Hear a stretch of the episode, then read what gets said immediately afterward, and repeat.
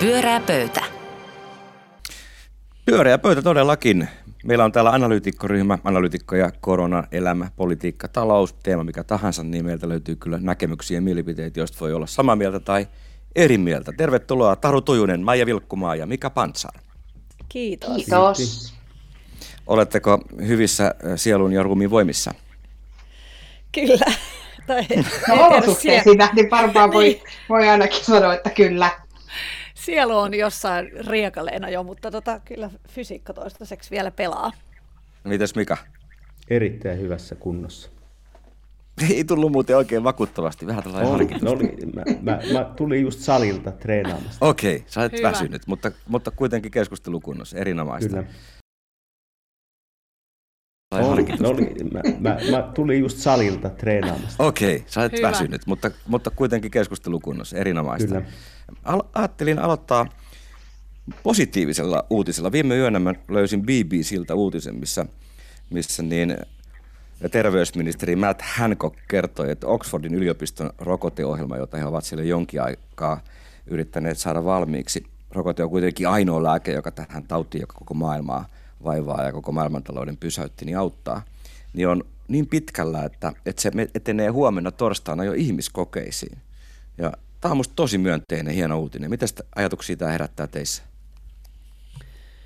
No siis ihan mielettömän ihan niin. Sehän on just nyt, mitä on tässä kaikki varmaan ajatelleet, että eihän tässä, se on se, se, on se, se ulospääsytie ikään kuin. Tästä olisi se rokote, mutta on koko ajan puhuttu, että siihen menee vuosi tai puolitoista, niin, niin tämähän on ihan siis, mä en taju, miksi tämä ei ole kaikilla etusivuilla, että ehkä tämä on sitten vielä niin epävarma, että ei viitsitä niin kuin rohkaista turhaa, mutta ihan todella helpottava, ihana tieto.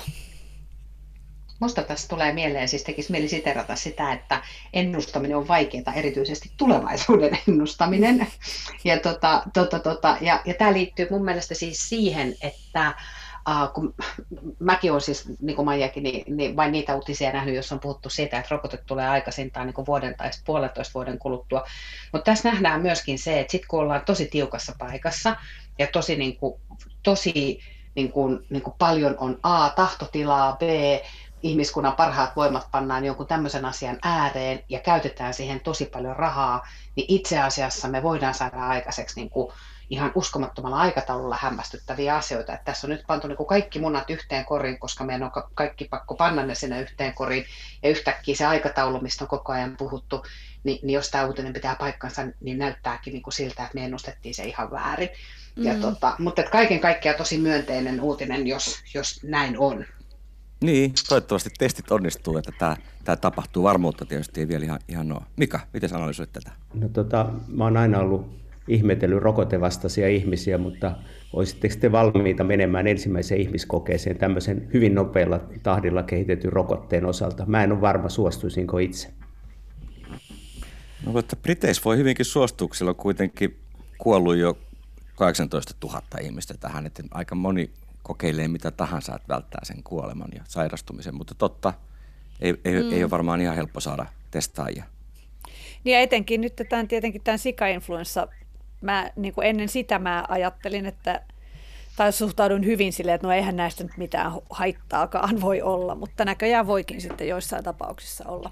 Siinähän se oli Mm. se joku tehosteaine, joka oli se ongelma, mutta tota, siitä huolimatta. Mutta ehkä me ollaan sitten sika-influenssarokotteestakin jotain opittua. Et, et ehkä on niin, että, et me ollaan sitten parempia ja taitavampia myöskin siinä kohtaa, että kun näitä rokotteita testataan, niin, niin, niin sitä ei päästä, päästetä sitä niin kuin uusiintumaan. Että Niin. Mä oon nyt selvästi tämmöinen kehitysoptimisti. Kyllä, Hyvä, haluan se on olla. hyvä. Taru, hyvä on mäkin miettinyt paljon, että tuleeko virheistäkin laumasuoja. Kai me niistä jotain aina opitaan joka kriisistä ja joka virheestä, toivoisi. Niin, Niin. on. Mut kyllä kiinnostava eikö, kulma. Mm, joo. Eikö se ole? Laumas, On virhe, virhe, la, kyllä, Virhe virhe laumasuoja. kyllä. Se on mun seuraava kirjan pääteema, jos me joudun olemaan. Hyvä. Muis- Muista myös kirjoittaa se. Joo, mä muistan. Maija, lähdetään seuraavaan teemaan. Ole hyvä. Joo, mä haluaisin ihan siis vilpittömästi kysyä teiltä, kun ö, enemmänkin kuin jotenkin mesota omia mielipiteitäni nyt, koska tota, mua on mietityttänyt tää, nämä koronatuet, jotka tänään on nyt hirveästi puhuttaneet. Että siellä on Business Finland on jakanut ja erilaiset elykeskukset on jakaneet ja yleinen mielipide tuntuu olevan, että kaikki on jaettu tai on tosi paljon tehty virheitä tässä jakamissysteemissä, että että ihmiset on saanut liikaa ja ne, jotka, ja ne, jotka tarvis, niin ei ole saaneet. Ja Väärät ihmiset. Väärät mm. ihmiset on todellakin saaneet ja joku on sanonut, että tämä on taas tätä suomalaista kateutta, että ei kestetä, että, että mieluummin itse annetaan 50 pois kuin kestet, tai satanen pois kun kestetään, että naapuri saa 50 ja näin. Mutta tota, mä luulen, että mä oon ollut näkeminen tässä, että se on oikeastikin ollut semmoista ihan aitoa erimielisyyttä siitä, että mi, minkälainen niin kuin minkälaista toimintaa kuuluu niin kuin tukea tässä, että pitääkö olla semmoinen, jolla on niin kuin, ikään kuin kasvupotentiaalia ja innovaatiot hienoja, vai pitäisikö nyt antaa sen perusteella ikään kuin tällaista kriisiapua sellaiselle, joka on ihan hirveästi nyt sitten tässä hävinnyt tässä tilanteessa.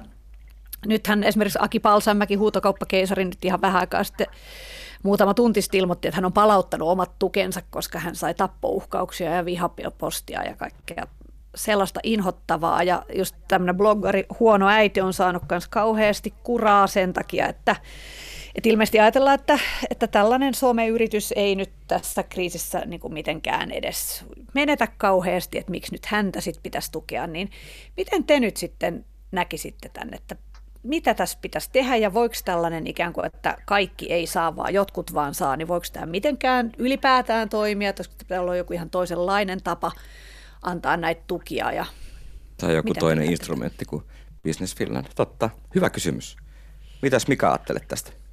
No tota, tuen jakajillahan on ihan valtava homma, että, että se määrä, mitä ne on jakanut, niin ne jakaa 30 kertaa normaalia enemmän rahaa, 30 kertaa nopeammassa tahdissa, eli Eli, eli mun myötätunto on kyllä kaikkien niiden virkamiesten puolella. Mutta kyllä mä sitten toisaalta vähän ihmettelen niitä kriteerejä, että miten on mahdollista, että sellainen yritys, jolla ei ole liiketoimintaa, saa rahaa. Miten on mahdollista, että semmoinen firma, jolla on luottotiedot mennyt, saa rahaa. Eli sellaiset peruskriteerit olisi ehkä hyvä miettiä. Ja näistä toimialoista, niin kyllä mä itse lähtisin tukemaan ensisijaisesti niitä, jotka on nyt oikeasti välittömässä kriisissä, eli parturit ja kampaamot, viihdetyöntekijät, kaikki tämmöiset alat, jotka, joilta oikeasti on mennyt nollaan se koko, koko homma, mutta ei se, ei se Business Finlandin ihmisten syy ole, koska heidän tehtävänsä on jakaa kaikenlaiseen tuotekehitykseen ja muuhun semmoiseen, mutta, mutta mä luulen, että heillä on vähän käynyt sillä lailla, että he ajatellut, että he on nyt tuloksellisia, kun laittaa kaksi nollaa perään siihen aikaisempaan rahasummaan, mitä on jakanut. Mm. Taru, mitä sä ajattelet tästä? No musta tuo Maijan kysymys on niin kuin koko tämän keskustelun kaikista oleellisin, joka on se, että mikä se on se strategia, joka me valitaan. Ja se on tietenkin, niin kuin, ja nyt tämähän on sitä maailman parhainta viisautta, kun tämä on jälkiviisautta, ja, ja todettakoon se niin kuin rehellisesti ääneen, että tämä on sitä. Mutta tämähän on keskustelu, joka olisi pitänyt käydä ennen, eikä niin kuin tavallaan tässä vaiheessa. Se on totta. Mutta että et, niin kuin, et tehdään niin kuin valinta, että kumpaa tuetaan. Ja nythän tässä kävi vähän niin, että se julkinen keskustelu liittyy tosi paljon nimenomaan näihin Mikankin mainitsemiin yrityksiin, niin kuin näihin, joilla on akuutti kriisi päällä. Mutta jos ihan rehellisiä ollaan, niin se, että hallitus valitsi semmoisen instrumentin kuin Business Finland – johtaa käytännössä siihen, että Business Finland tekee nyt sitä asiaa, mihin ne on niin perustettu ja niiden tehtävä on ollut niin tukea, vaikkakin nyt häiriörahoituksen nimellä, niin, niin ollut tukea nimenomaan yritysten kehitystä ja tuotekehitystä, innovaatioita ja muita. Niin se on. Jolloin niin kuin, ne tässä on jatkoivat kuin, vaan sitä, mitä ne niin, ovat aina tehneet. Kyllä, just näin. Ja jotenkin tavallaan sen takia, että tämä tuntuu jotenkin musta niin kuin, niin kuin jotenkin hassulta keskustelulta kaiken kaikkiaan. Sitten tässä on myös semmoista vähän semmoista tota, en sano sitä, ette, etteikö kun lehtitietojen varassa on, niin, niin näyttää siltä, että, että, että on varmaan tapahtunut virheitä ja ehkä ylilyöntejäkin. Mutta sitten samaan aikaan on toki myös niin, että, että, tota, että, että, että silloin kun tämä täydellinen lockdown tuli, ja, ja, tota, ja, ja kaikki mä luulen, että joka ikinen yritys Suomessa, ihan sama minkä alainen yritys se on, niin mietti hetken aikaa, että mitä hän seuraavaksi tapahtuu ja tosi nopeasti ruvettiin puhumaan yritysten kassakriiseistä ja muusta, niin mä luulen, että se inhimillinen reaktio silloin kaikissa yrityksissä on ollut ikään kuin se, että nyt pitää pitää kassasta kiinni, nyt pitää miettiä, mistä saadaan niin kuin rahaa.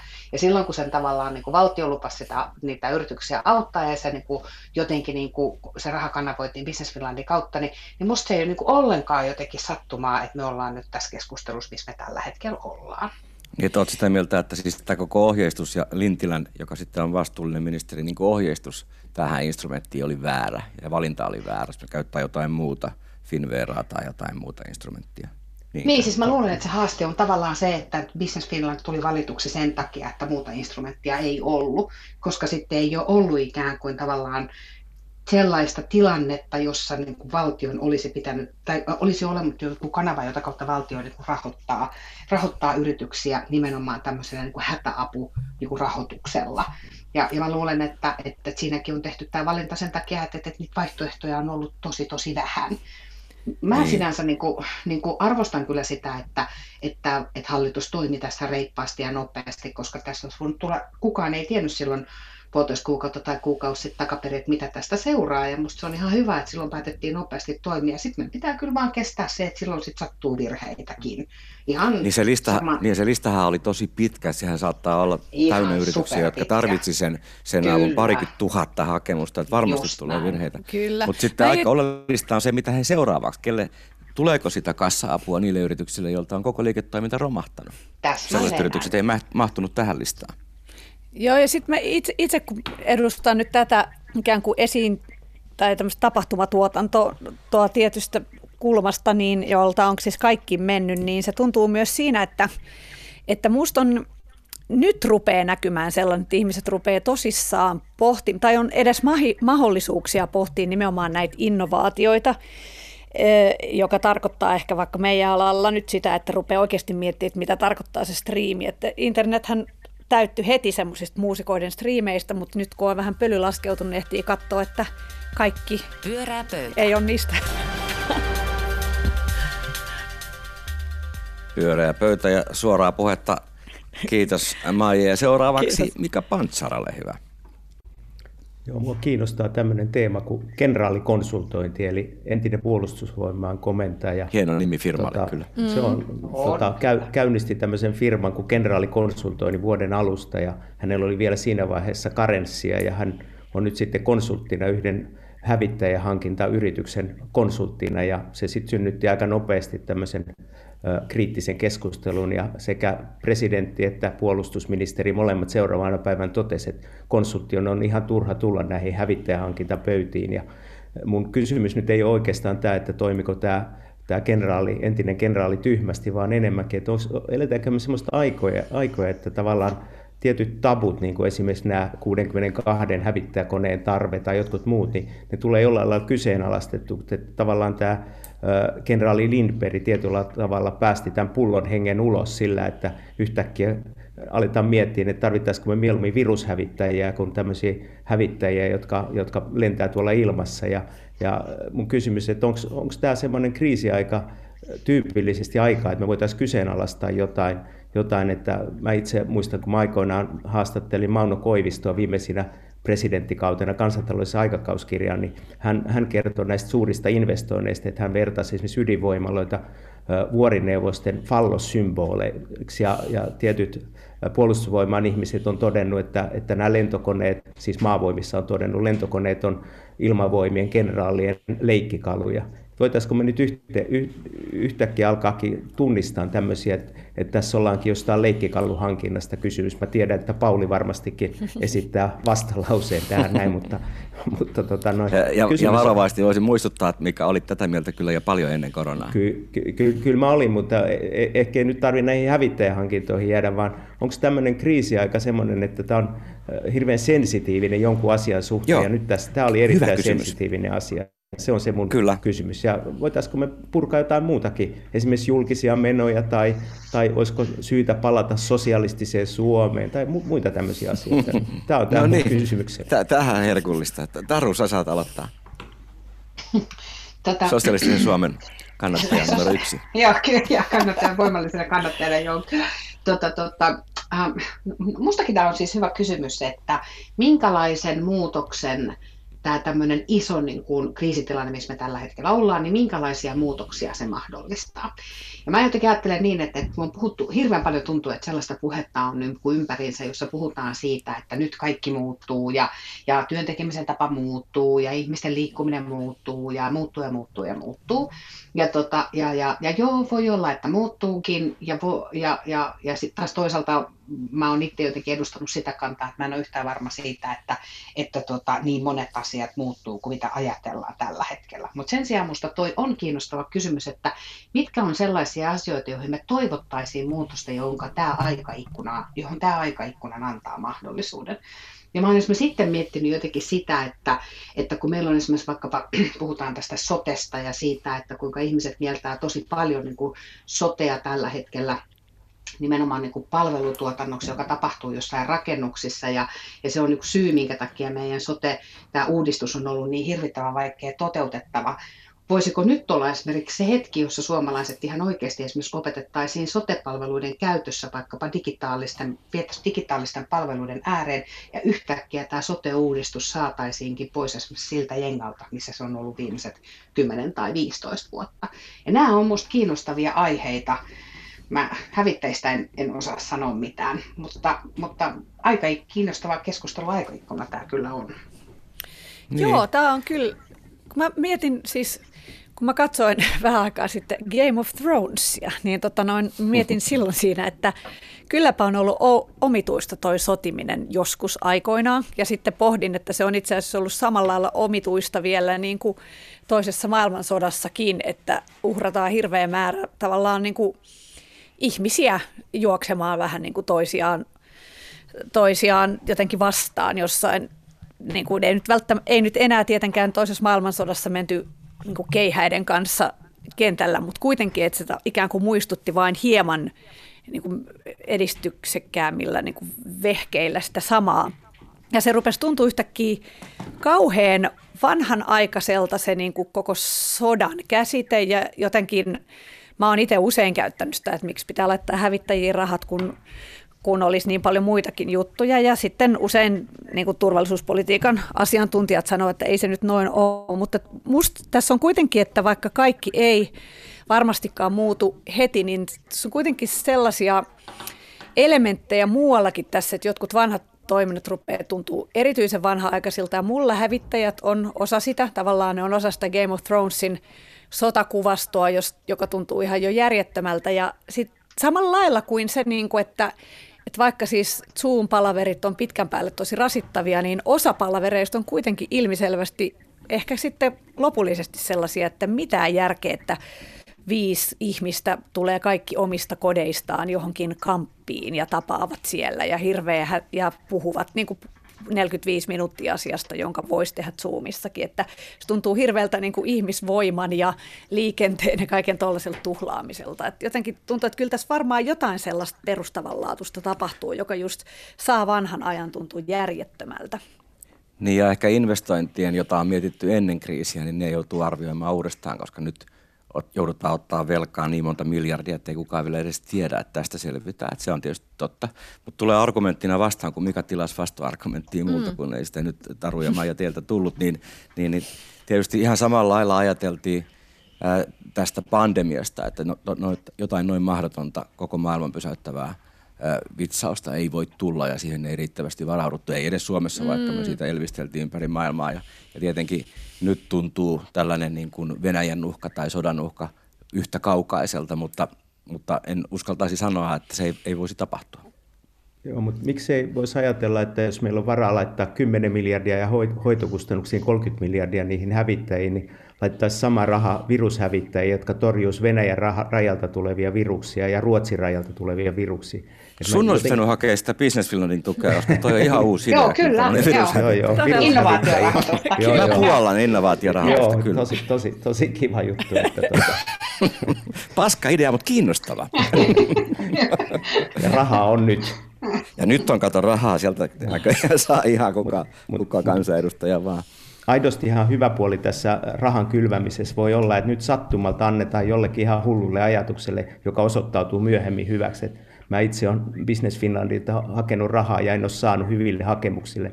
Uskoisin, että nyt voi käydä sitten tällä laillakin, että, että sieltä Toi on muuten tärkeä pointti. hyviä asioita. Tämä niin on onkin. Niin hyvä arpajainen. Ja, ja olisi huonoa, että tällainen kehittämistoiminta keskeytyy tämän kriisin aikana, mutta sen lisäksi piti olla myöskin apua niille, jotka on menettänyt koko elantonsa. Mut, ja, mut, niin, oikeasti voisiko siihen soteen nyt, kun kerran niitä miljardeja on rajattomasti, niin erilaiset sähköiset tietojärjestelmät muut, meillähän aina uutisoidaan, että ne on terveyssektorilla huonoja, niin oikeasti Suomessa on kehitetty erittäin hienoja systeemejä. HUSissa ja Duodecimilla muita sähköisiä terveystarkastuksia, Totta. terveyskyliä ja muita. Meillä ei vaan ikinä uutisoida niistä. Nyt voitaisiin mm, oikeasti satsata kunnolla niihin. Siis, mä oon siis kerran rahaa on rajattomasti.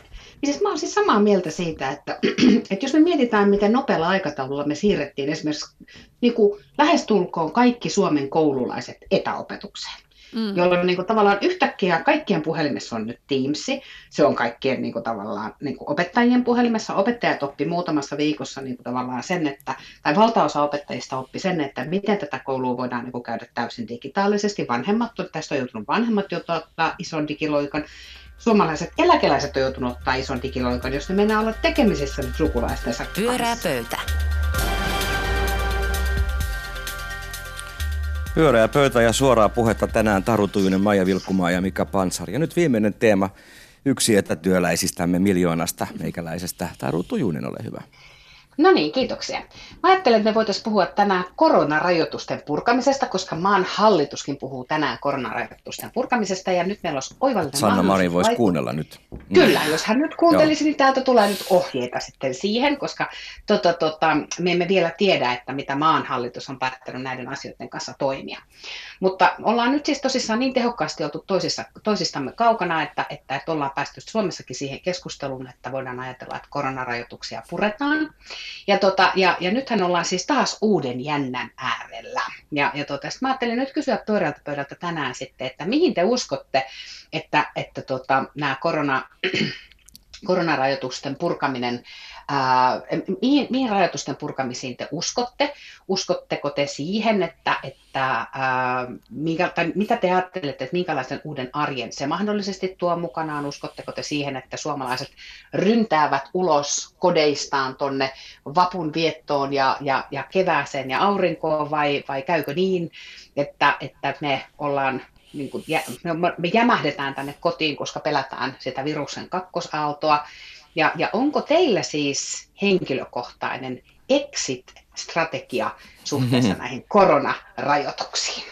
Nyt kuulostaa ihan Business Finlandilta tämä puhe. Maija, mikä sun exit-strategia on, kun pääset kotoa pois kohta ehkä? No Helsingissä ainakin jengi kyllä istuskelee tuolla jo ulkona ihan fiiliksissä selvästi ryhmissä ja tapaa ystäviä ja se on musta ihan tosi järkevää hyvin. Tämä musta ensinnäkin paljastaa myös sen, että että osa ihmisistä ihan kauheasti on stressannut ja valittanut tuolla somessa, että miksi kukaan ei tee mitään, miksi kaikki vaan kukaan, taas kaupassa oli joku, joka oli minulla, minua hmm. liian lähellä. Että ihmiset on Joo, jos joku sanoo, että kolmessa kaupassa kävin ja kaikissa oli ihmisiä. Ei huomannut, että itsekin taisi käydä siellä. Nimenomaan, että kaikkea pitäisi tajuta. Silloin kun minä käyn, niin silloin ei muut saa tulla. mutta, mutta että siinä on tota, että ollaan hirvittävän ankaria itsellemme tässä, että kukaan ei mukaan noudattaisi rajoituksia, vaikka sitten käy ilmi tällaisesti, että on noudatettu todella hyvin, mikä on tietysti hienoa. Mä oon itse ruvennut lähinnä miettimään tota noin, ikään kuin tämän oman edustamani alan kannalta, niin kuin mä jossain vaiheessa, kun tuli tuolla musiikit jo päälle, niin on tosi, kerran tosi paljon miettinyt striimiä, miten sen tavallaan tason saisi ylös, mutta myös sitten, että, että Musta se on ihana ajatus. Mä, se ei sillä varmaan mitään taloudellista niin kuin pohjaa tai mitään, mutta että jos tulisi esimerkiksi niin kuin, vaikka, että 50 henkeä saisikin kesällä kokoontua samaan paikkaan, niin olisiko mahdollista tehdä sellaisia jossain niin kuin ruohokentällä, sellaisia pikkufestareita, jos voisi olla vaikka striimi osana ja sitten 50 ihmistä oma, omilla pikkupyörylöillä merkityillä jutuillaan niin kuin siellä kaukana toisistaan. Kuitenkin nauttii tavallaan siitä, siitä ikään kuin live-musiikista, että mitä kaikkea se voisi tarkoittaa se, se että voidaan pikkuhiljaa, niin, koska musta tuntuu ihan selvältä, että kukaan ei haluakaan nyt, vaikka sanottaisiin, että no niin, kaikki rajoitukset poistuu, niin se tuntuisi tosi yököttävältä mennä johonkin ihmisjoukkoon. Että kyllä tässä on vähän sellainen niin. spitaali tuntuu niin kuin levinnyt. Ja muissakin maissa, niin vaikka rajoituksia on poistettu, niin ihmisten käyttäytyminen ei, ei muutu niin nopeasti.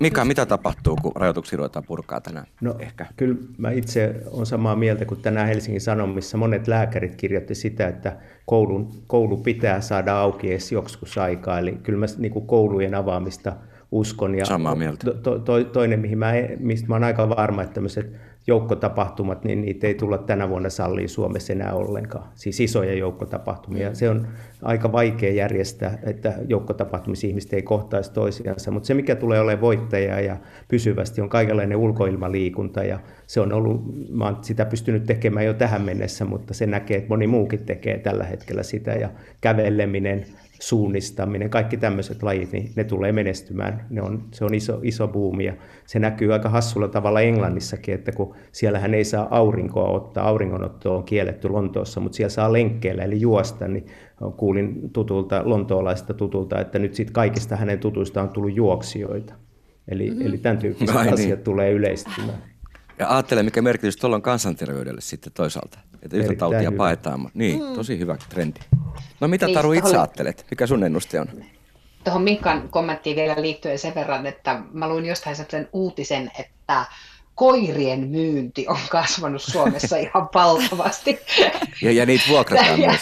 Ja, ja, ja, kyllä, ihan siis sen takia, että, että, tota, että, että jotenkin, että kun tämä ulkona liikkuminen on, on, on ollut nyt se tapa olla jotenkin niin kuin päästä neljän seinän sisältä ulos, niin, niin, tota, niin ihmiset kaipaa kaverikseen koiraa ja koira, koira hankitaan yhä useampaan suomalaiseen perheeseen.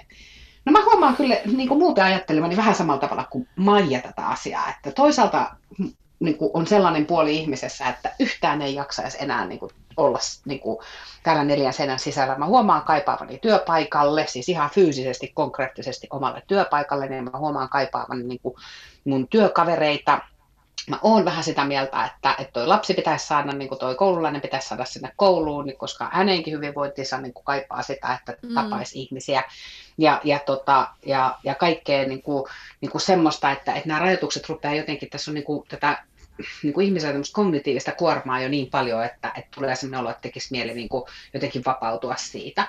Samaan aikaan niin kuin ajatus siitä, sit kuitenkin, että menisi johonkin isoon ihmisjoukkoon, vaikkapa kuuntelemaan Maija Vilkkumaata, niin, niin, tota, niin, niin, niin, niin Maijaa kuuntelisin enemmän kuin mielelläni, mutta jotenkin tavallaan niin kuin ison festarin osallistuminen on ihan no-go. Joo, ja eikö Tans, Tanskassakin ollut jotenkin semmoinen, että kun näitä rajoituksia ruvettiin purkamaan ja koulutkin avattiin, niin yhtäkkiä siellä oli isoja Facebook-ryhmiä, jossa jossa vanhemmat ilmoitti, että en laita lastani kouluun.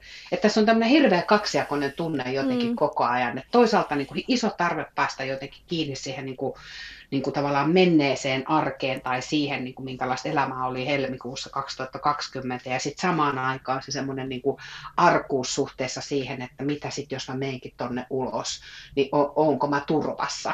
Ja nämä on jotenkin tunteita, jotka kauheasti taistelee keskenään. Just niin. Tota, mun mielestä niin kuin kiinnostavaa se, että silloin kun näitä rajoituksia määrättiin, niin puolueet oli aika yksimielisiä siitä ja se oli helppoa. Mutta rajoitusten poistaminen onkin paljon vaikeampaa ja siellä on paljon Totta. enemmän erimielisyyksiä ja tullaan näkemään erilaista kritiikkiä. Mm. Tässähän on se, että jos nyt oikeasti se tulee, tulee se rokotus, niin sehän varmasti muuttaa monenlaisia asioita, että myös sitä, että joka paikka on saastunut, niin sitä fiilistä tavallaan sitten, kun se varmaan niin kuin normalisoituu jossain vaiheessa. Että ja se voi olla, että ennen sitä niin, niin sellaista turvallisuuden tunnetta mennä väkijoukkoihin ei vaan tule, vaikka se olisi kuinka luvallista. Niin.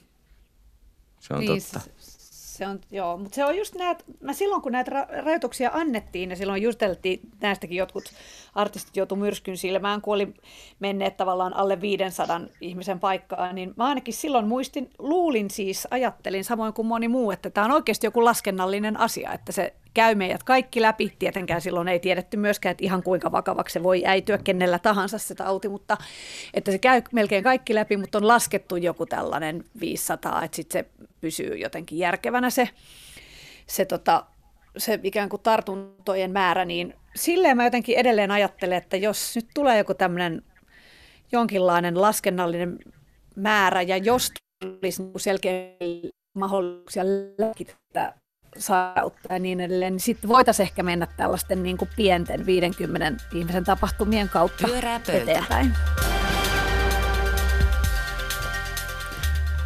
Pyöreä pöytä. Kiitoksia. Oli kiva kuulla ajatuksianne ja mielipiteitänne Taru Tujunen, Maija Vilkkumaa ja Mika Pantsari. Ja kaikki pysyy vielä lähetyksessäkin, mikä on poikkeusoloissa poikkeuksellista. kiitos, kiitos siitä. Toivottavasti mun kuorsaava koirani ei häirinnyt kuulijoita, että se, en saanut häntä nyt hereille tuossa lähetyksen aikana. Minun nimeni oli, minun nimeni oli Pauli Aaltosi täällä ja oli, oli hauskaa viettää kanssanne pyöreä pöytä hetkeä. Ja ensi keskiviikkona jälleen uudet aiheet. Hei hei! Pyöreä pöytä.